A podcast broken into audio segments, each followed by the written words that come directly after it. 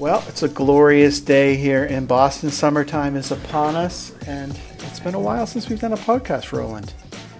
I know, too long. Way, way back. too long. We're, I guess we're in the one podcast a month pace right now. We've got a couple in the backlog, so that's good.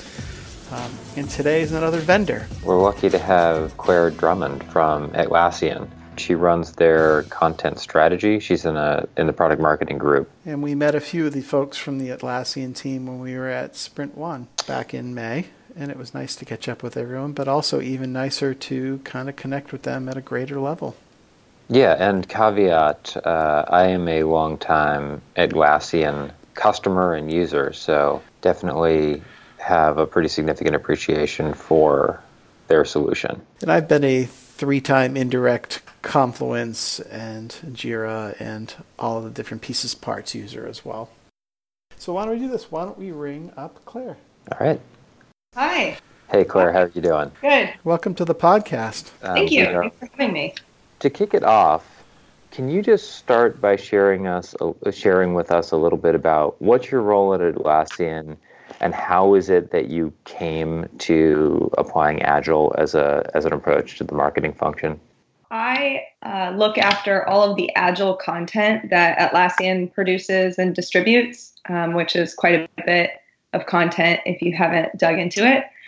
And uh, my role is essentially a product content strategist for the team that supports jira software bitbucket and devtools agile marketing for us is basically a necessity in order for us to stay in the loop with the product development cycle because we uh, work with product marketers and product managers.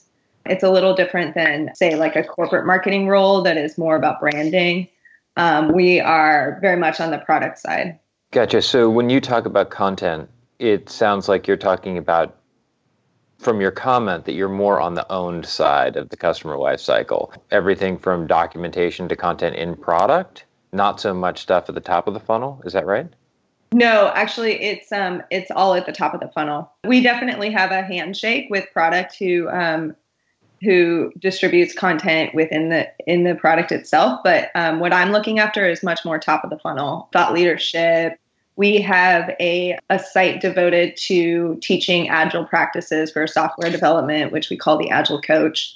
Yeah, and okay. have a newsletter. Yeah. Well, this is a timely conversation because I'm in the middle of trying to implement our agile process, and I've got you know, a development team which has its own agile process. Unfortunately, not using using one of your competitors' products, but that's a different story for another day. And um, you know, I'm trying to bring it into marketing, the question I have to you is, I mean, do you have your own separate agile process, or are you, you know, just an addition to the existing agile process? No, we have our own separate process, if you'd like to call it that. Something that that we've done um, with our team is we've actually tried several different things. We started with Kanban, which was a response to the fact that product marketing oftentimes gets last minute requests actually i would say 30% of the job is like that maybe even more at times. So we had to figure out a way to respond to that. So originally we started with kanban and then we um, we also have a cross-functional team that doesn't relate to the product team at all and we decided to implement scrum for that. So in some ways we're kind of doing Scrumban or Kanplan depending on how you look at it That's common. You, that's not yeah. unusual, to be honest with you. I mean, that's something that Roland and I hear over and over again on the podcast. And I mean, I talk to tons of customers and and uh, agile coaches, and realize that that that is very very common as well. And we see that on the software development side too. And at Atlassian, you know, our, we're not here to to tell you what framework to use. We just want to build tools that you can customize to fit your needs. So I'm definitely not somebody that's going to say, you know, Kanban is the only thing that works for agile marketing or whatever, because I don't really believe that. Can you talk about some of the rituals or the practices that you've taken from Scrum and, and Kanban and are using with your team? Are you doing um, scoping, things like planning poker? Are you doing daily stand ups? Do you have cross functional teams? Those kinds of things. Let's see, let's start from the top. We, um, we have a backlog that we manage in our Kanban board. I realize that I'm calling it Kanban and not Kanban. which is a hot debate at Atlassian. So um, I'll just take okay. that. Um, yeah, we also debate if it should be uppercase or lowercase. Again, we can set that aside. So we use that as a backlog, and then our team has daily stand ups, which we actually do virtually through HipChat. We have cross functional teams that include uh, design and various functions on the corporate marketing side, like content and editing and brand and that kind of stuff. And then we have a weekly um, sprint planning meeting. And we then go into our two week sprint. Um, we do re- retros. Retros are a big deal. Um, actually, pretty much everybody does, uh, regardless if they're practicing agile or not they we do retrospectives after every big project so what do you think is working well versus what is not speaking of retrospectives yeah, um, yeah. i personally think that retros are are crucial to the health of the team and the productivity of the team. They, you know, sometimes can be a little awkward, but the in the spirit of being transparent, I always feel that you know there are action items that come out of those, and we um, we continue to improve project over project because of that. So that is definitely working. Um, something that doesn't work super well for us are stand-ups and I think that's just the nature of the way that the team is structured because we, um, as product marketers, are each on our own projects and our own teams. Uh, we we often have product project teams that are separate. And so for us to come together and tell each other what we're working on, we're not necessarily blocked by other people. And so it's kind of irrelevant to the rest of the. Uh, this is the classic challenge. And I think we've had this conversation once before with someone where it's a product marketing team, and this is analogous to that, where you know everyone. If you've got a product marketing team, you have a product marketing manager who's got one product, someone's got another product, someone's got another product, and that's the point you're making is there's no overlap. So that's it right. makes the. Yeah. Now, what about? I mean, does that does that mean you have you still have one team though? That's right, and we share a lot of the same tactics and um, strategies across the board.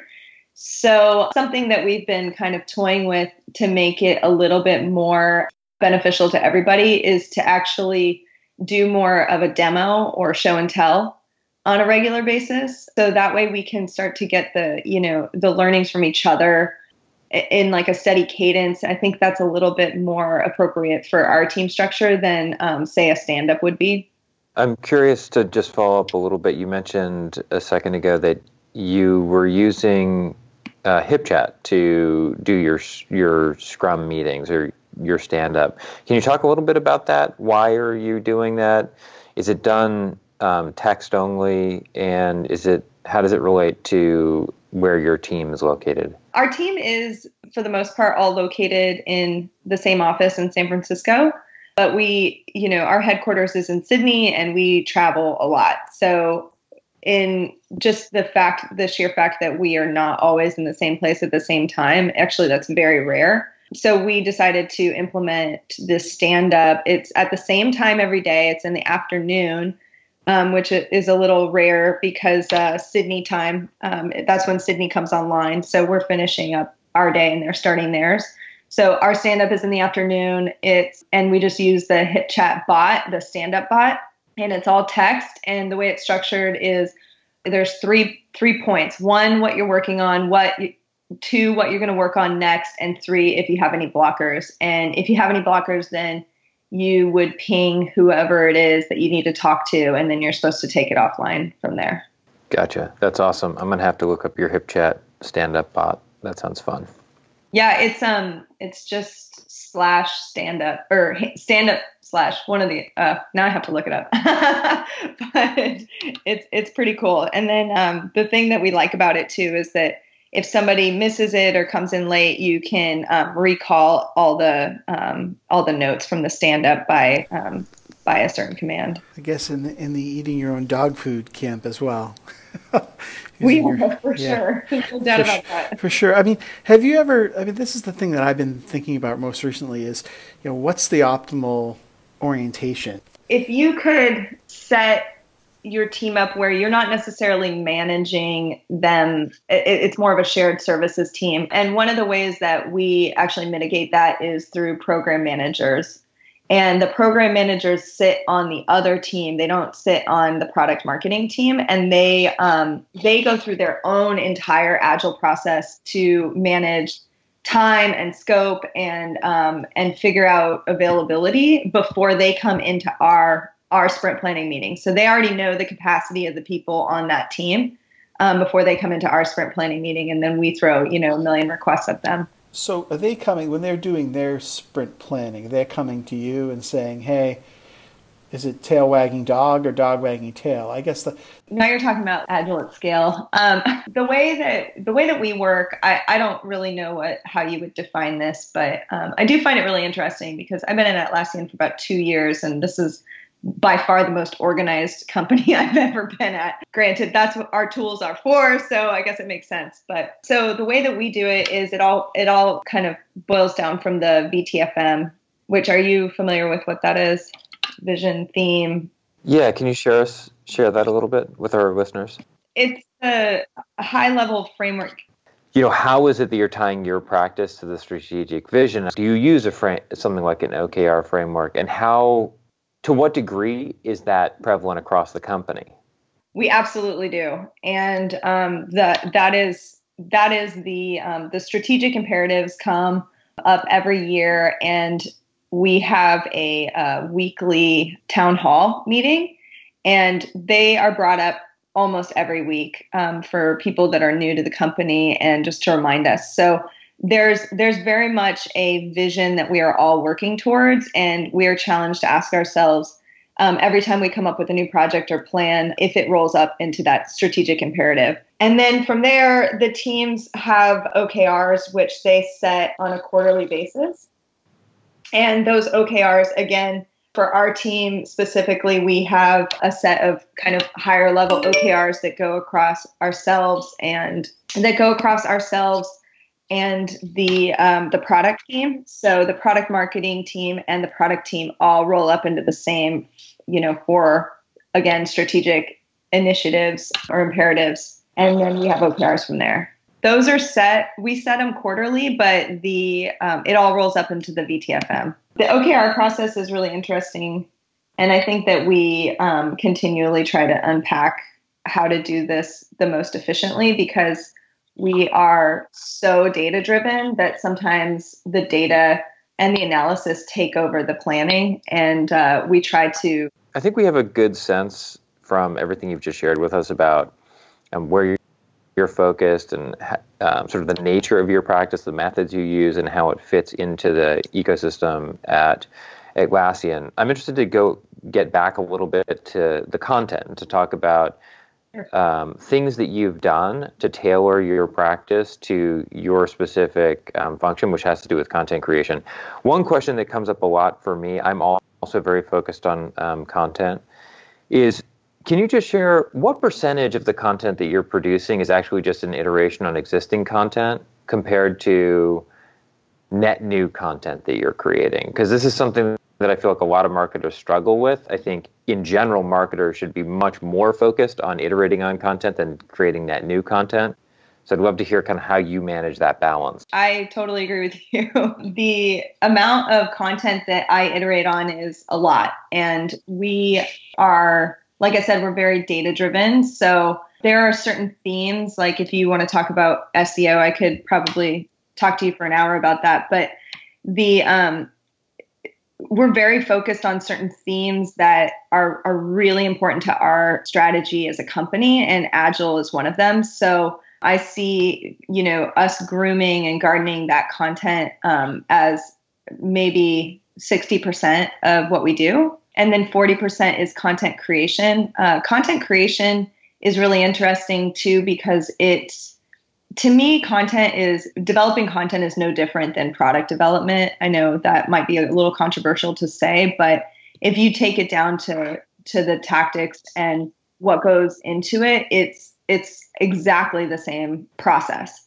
And it requires the same amount of people cross-functional teams. So i think it's the perfect place to to start an agile practice. And content creation is like a new feature and iteration is is basically bug fixing and and iterating and making something better. I like that analogy. I really do. I mean, I think you know, if you think of that abstract or the you know minimally vi- the minimal viable description of what you're trying to create, and then work from there. I mean, it certainly makes a lot of sense. What do you see as an MVP when it comes to product? I mean, sorry, when it comes to content.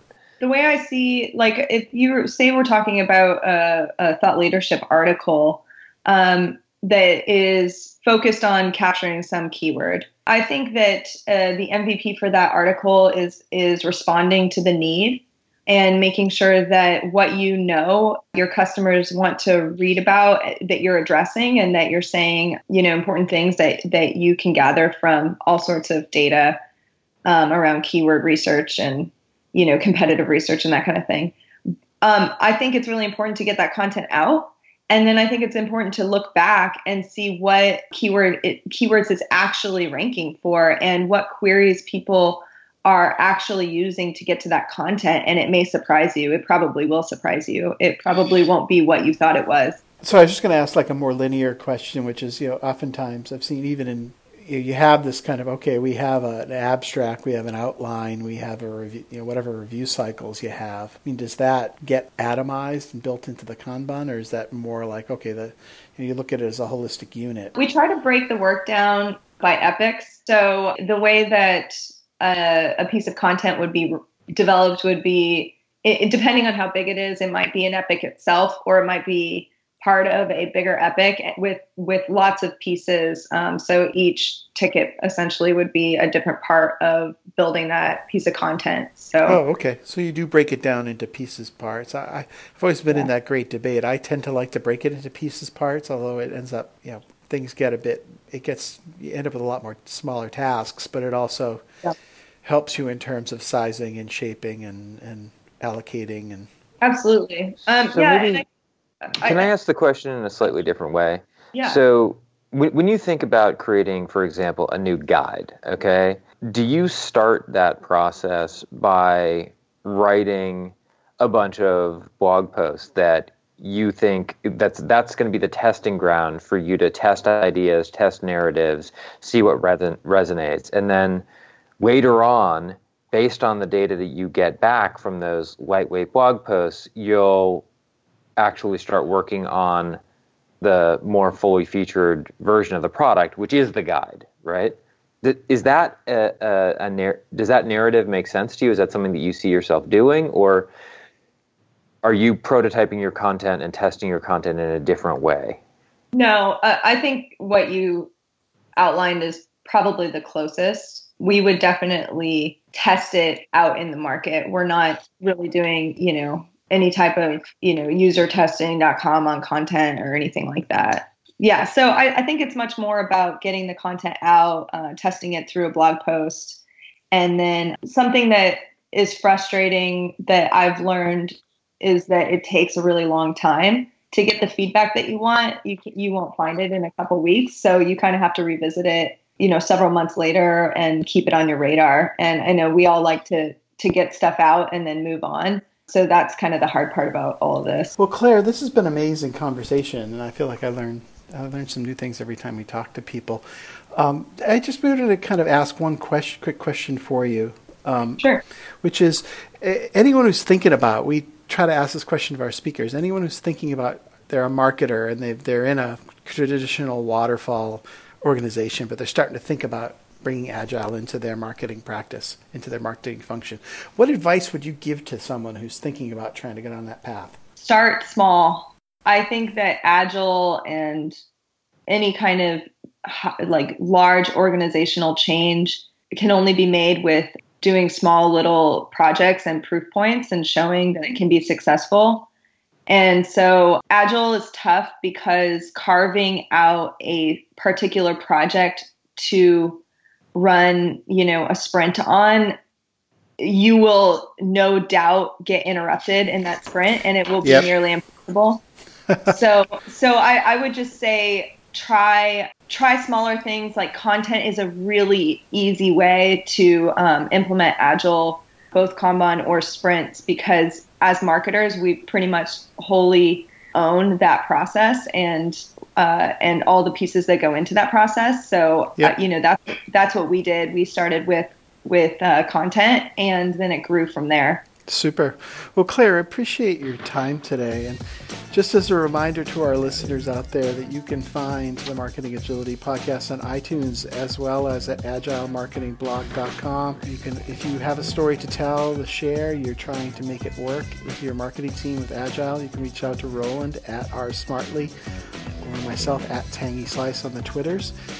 Claire, thank you again. And everyone out there, please stay agile.